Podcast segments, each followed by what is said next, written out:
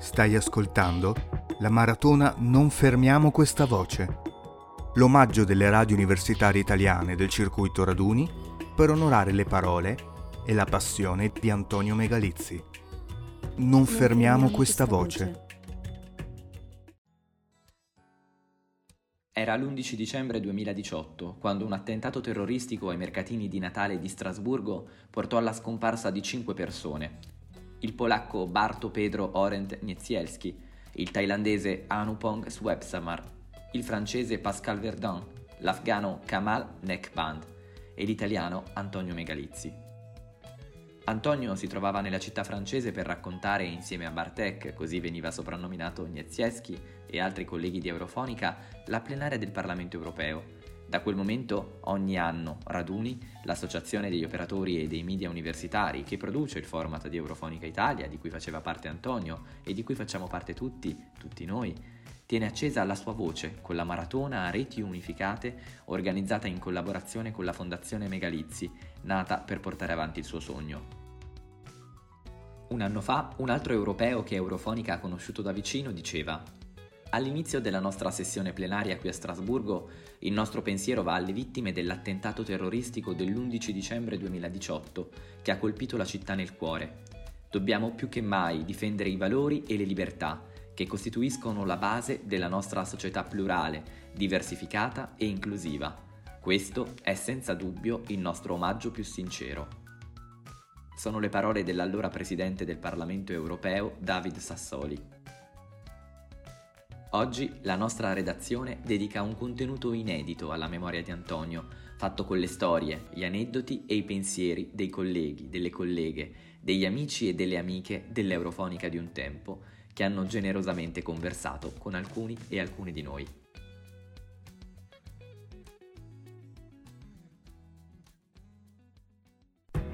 La Fondazione Antonio Megalizzi è stata istituita per portare avanti i sogni e i valori di Antonio Megalizzi, il giornalista che perse la vita nell'attentato avvenuto a Strasburgo l'11 dicembre 2018. L'iniziativa nasce dalla volontà di dare seguito alle idee e ai valori di Antonio, per far conoscere e portare avanti la sua passione per il mondo del giornalismo, per le istituzioni europee e per la partecipazione attiva. La Fondazione vuole trasmettere il suo messaggio organizzando eventi e iniziative nelle scuole, nelle università e nei luoghi della società civile, favorendo la crescita del senso critico, del confronto civile e del pluralismo e promuovendo via web informazioni utili e strumenti per contrastare le fake news. La famiglia Megalizzi ha deciso di istituire la fondazione con il supporto di enti pubblici istituzionali e di associazioni che operano nel mondo del giornalismo e dell'informazione. Non fermiamo questa voce.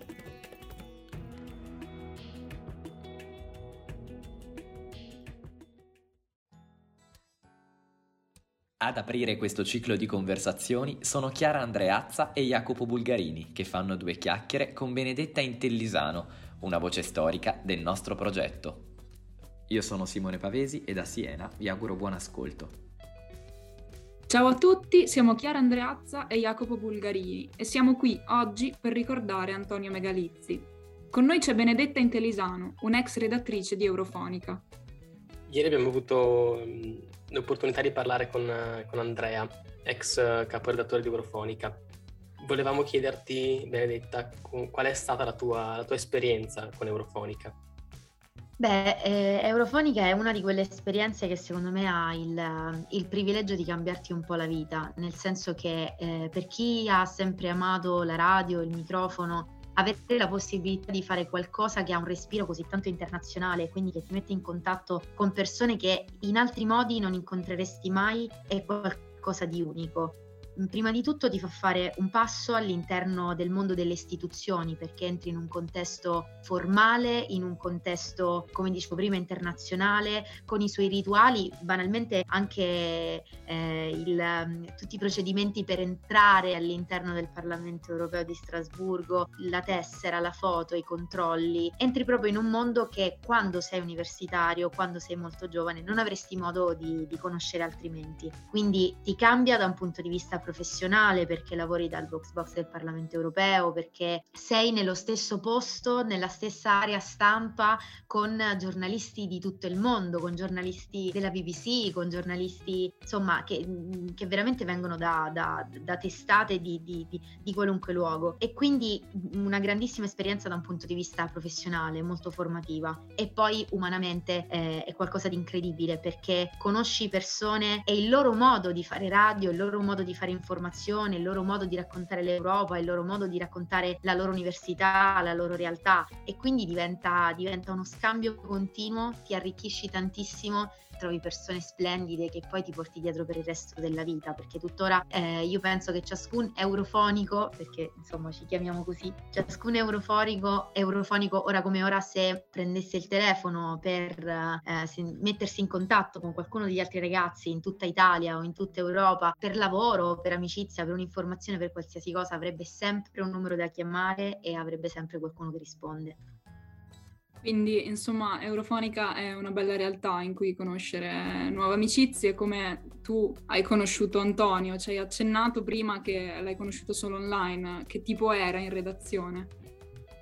Allora, Antonio è stato il, uno dei primissimi caporedattori. La, la, cosa pazzesca, la cosa bella è che questo modo di lavorare, di lavorare a distanza era molto, molto umano, molto reale, nonostante fosse sempre in chat, fosse sempre eh, tramite questi documenti drive condivisi in cui trovavi le correzioni del caporedattore scritte in rosso proprio per, per renderle subito visibili, per, per fare in modo di, di, cogliere subito qual era la cosa che, che andava sistemata. Quindi erano, erano, molto molto umane.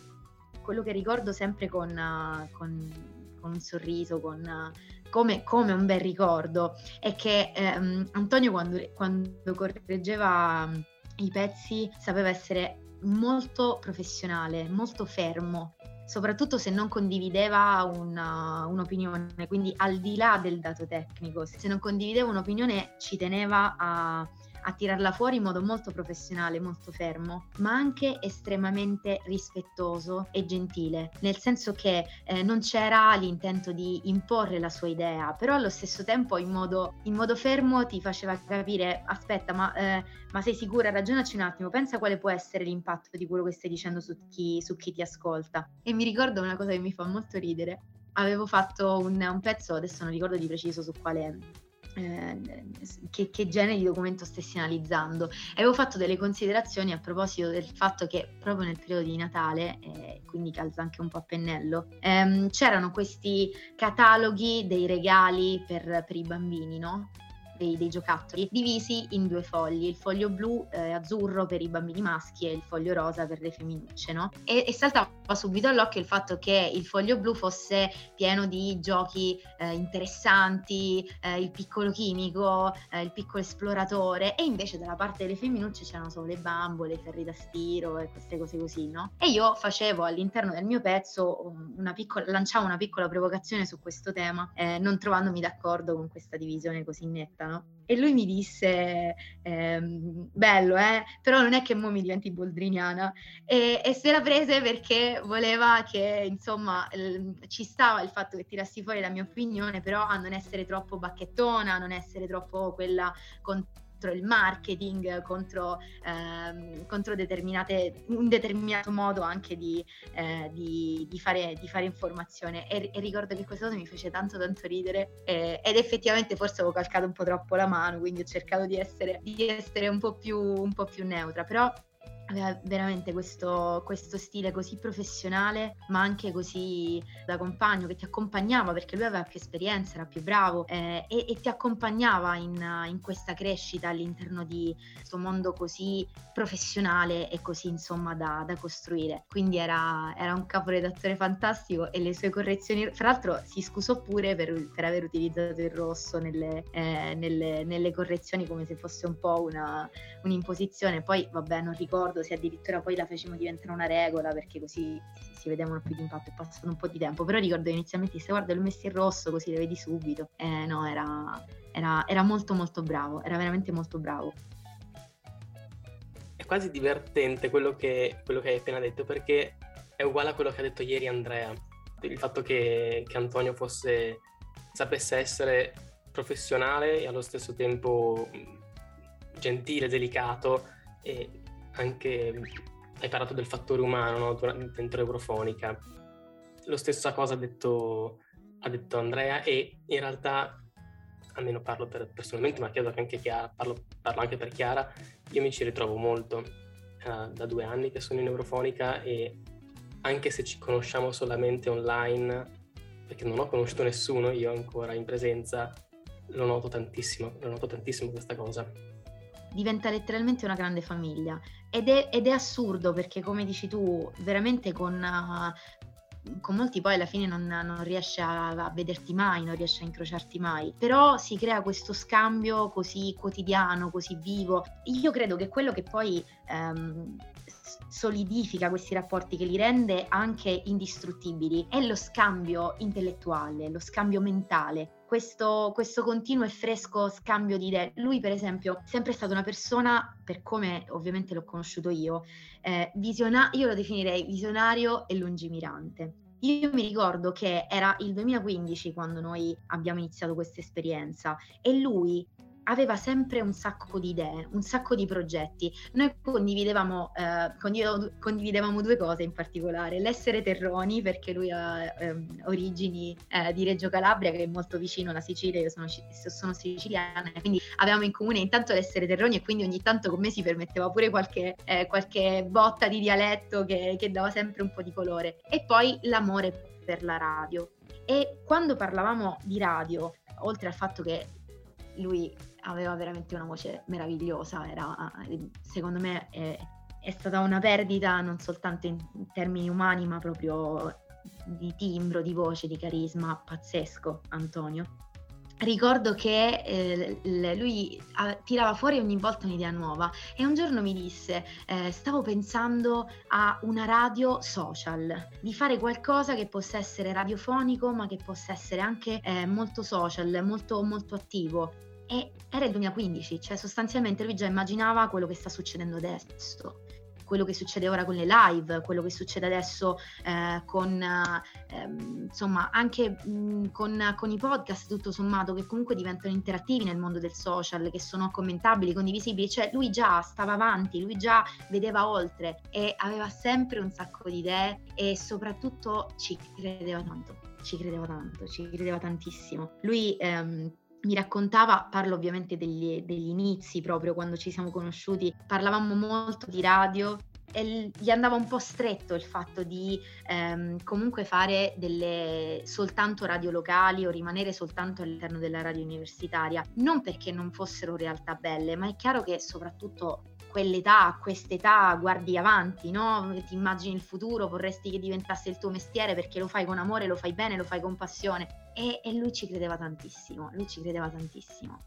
Lo ricordo nitidamente, lui diceva io, io voglio fare radio, io farò radio. E quindi facevamo corsi, eh, facevamo concorsi e ricordo che una volta ci siamo lamentati un sacco, per un sacco di tempo, perché c'è stato un periodo in cui andavano tantissimo i talent anche nel mondo radiofonico fece un talent la, la, Rai con il ruggito del coniglio, fece vabbè, il talent eh, della, eh, dell'RDS Academy, insomma, e, e parlavamo del fatto che ma è mai possibile che ora come ora per fare questo mestiere devi per forza fare un talent? Cioè, e quindi se non c'hai eh, 10.000 persone che ti fanno il voto da casa, se non conosci tutta la gente del mondo che ti, eh, che ti segue, che manda il messaggino, che ti vota, no, non vai avanti. Ma allora dove sta la bravura? Dove sta la formazione? Dove sta il talento vero delle persone? E, ehm, lui però ci credeva tanto, ci credeva tanto ed era veramente tanto tanto bravo. Ora che sappiamo un po' com'era Antonio in redazione, vorremmo però anche sapere cosa lo interessava di più, di che temi amava occuparsi. Allora, io da quello che ricordo, eh, lui aveva uno, uno spiccato senso allora, secondo me lui era una di quelle persone in grado di fare letteralmente qualsiasi cosa, perché aveva quell'ironia e quella cultura e conoscenza talmente tanto piena e talmente tanto ampia che era veramente una di quelle persone che poteva fare qualsiasi cosa. E lo dimostra il fatto che comunque eh, lavorava, se non ricordo male, in una radio di musica anni 80, ma faceva anche eurofonica, studiava, era comunque una persona estremamente versatile. E, ehm, quello che, che, ricordo che mi piaceva tantissimo era eh, l'ironia con cui lui ehm, parlava della politica, del mondo della politica. E secondo me quando si sa fare ironia sulla politica si ha un, un, un talento in più, un talento straordinario perché per riuscire a far ridere e a fare delle battute che fanno ridere, ironiche, ehm, o degli interventi comunque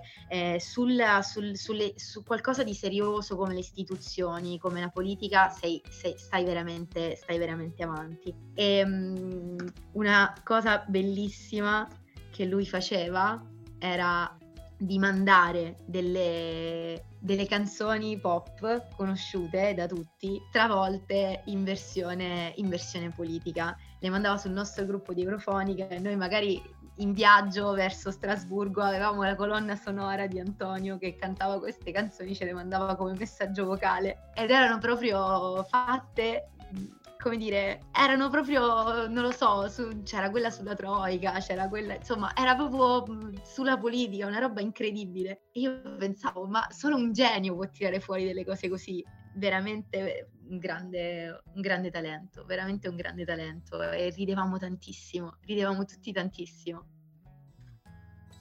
Visti i ricordi che hai, che hai di Antonio, sono tutti ricordi, tutti ricordi felici volevo chiedergli se non se la senti ovviamente, se volevi lasciargli, non so, un messaggio, volevi una, una dedica. Allora, ehm, probabilmente sarà, sarà un po' banale, però diciamo che ehm, sicuramente il più grande rimpianto è quello di, di non essere riuscita mai a incontrarlo ho sempre trovato molto assurda questa cosa perché, perché veramente gli incontri che si facevano a Strasburgo, che si facevano in giro per l'Italia, i vari eventi, i fru che ci sono stati, i festival che ci sono stati, per noi sono sempre stati a scacchi perché capitava assurdamente che tutte le volte che io c'ero lui non c'era e tutte le volte che lui c'era io non c'ero e commentavamo questa cosa del tipo ma stavolta ci sei? No, non ci sono, ma come? Ma, ma cavolo, cioè era, era diventata quasi una, una barzelletta, una maledizione, perché puntualmente cioè, magari io c'era due eventi di seguito in cui lui non c'era e viceversa.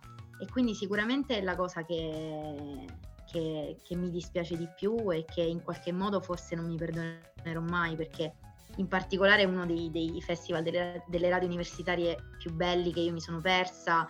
Eh, lui c'era, io non sono andata perché, perché volevo dare un esame, eh, volevo darlo per forza in quella sessione lì, no? Poi di fronte a queste cose ti senti stupido e dici lo potevo pure saltare.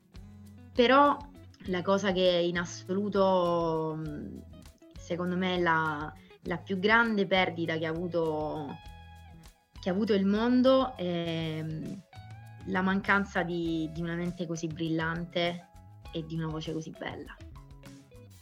Perché, perché per chi ama la radio, per chi ama il suono, quando una mente brillante è accompagnata da, da una bellissima voce diventa, diventa, una sorta di magia e quindi, e quindi è, un, è, un, qualcosa in più che, che si perde.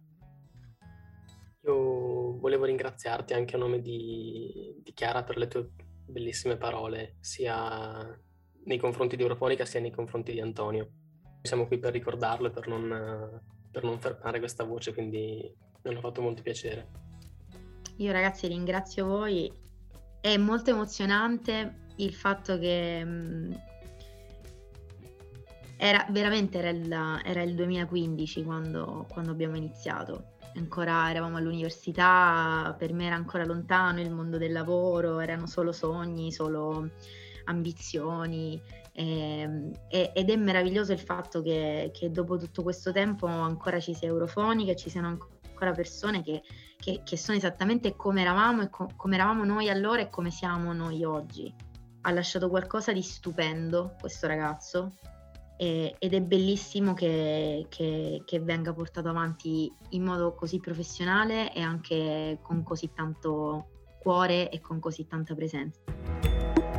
Formazione e informazione sono i pilastri della Fondazione Antonio Megalizzi. La formazione nelle scuole e nelle università ha un ruolo centrale con il progetto Ambasciatori, la Fondazione ha selezionato 30 studentesse e studenti universitari che dopo un percorso formativo andranno nelle scuole di tutta Italia a raccontare l'Unione Europea, il suo funzionamento e la sua divulgazione a studenti e studentesse di tutte le età. Antonio amava la radio e credeva nel potere e nella responsabilità dell'informazione per questo la Fondazione si impegna a valorizzare, sostenere e incrementare la comunicazione e l'informazione per rafforzare un'identità collettiva nazionale ed europea, incoraggiando lo sviluppo di nuovi formati e linguaggi particolarmente rivolti ai più giovani. Non fermiamo questa voce.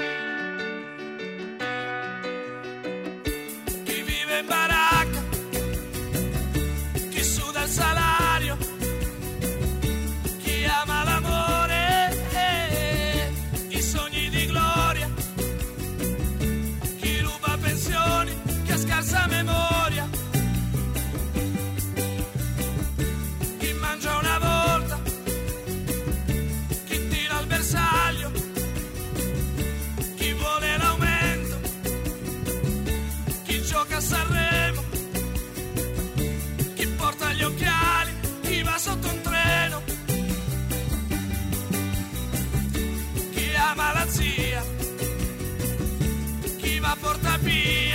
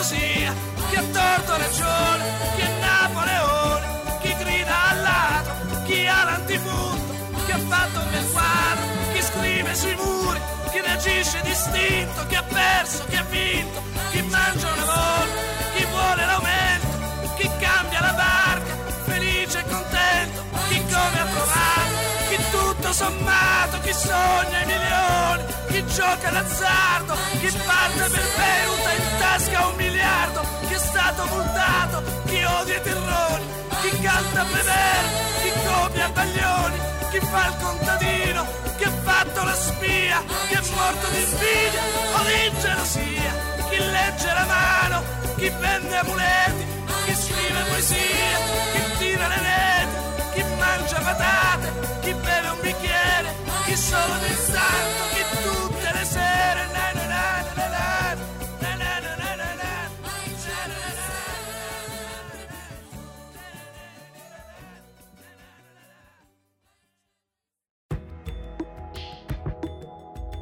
Stai ascoltando la maratona Non fermiamo questa voce, l'omaggio delle radio universitarie italiane del circuito Raduni per onorare le parole e la passione di Antonio Megalizzi. Non, fermiamo, questa, voce. Chi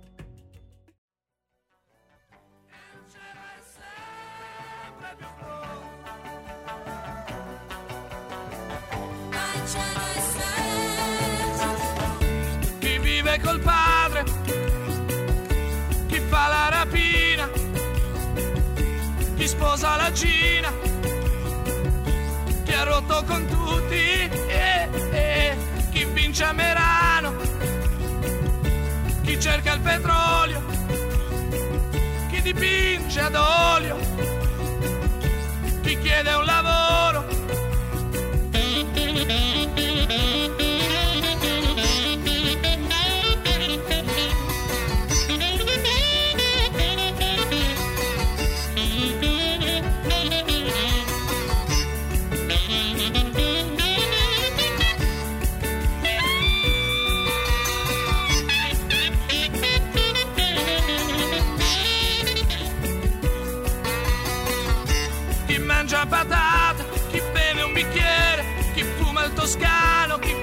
Cent'anni, chi ha seguito una strada, chi ha fatto carriera, chi perde la calma, chi non sembra più lui, chi lamenta un dolore, chi chiede un lavoro, chi torna sui passi, chi ha visto un assis, chi ha preso il diretto, chi canta il pezzetto, na na na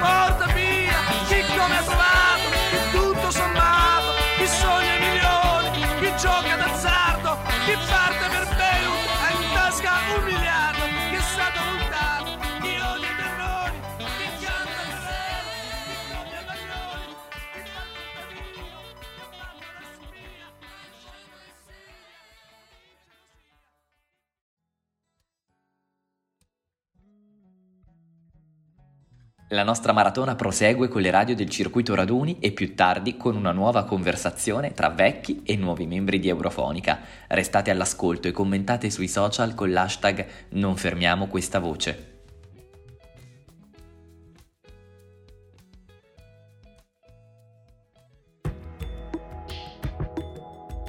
Stai ascoltando la maratona Non fermiamo questa voce, l'omaggio delle radio universitarie italiane del circuito raduni per onorare le parole e la passione di Antonio Megalizzi. Non, fermiamo, questa, voce.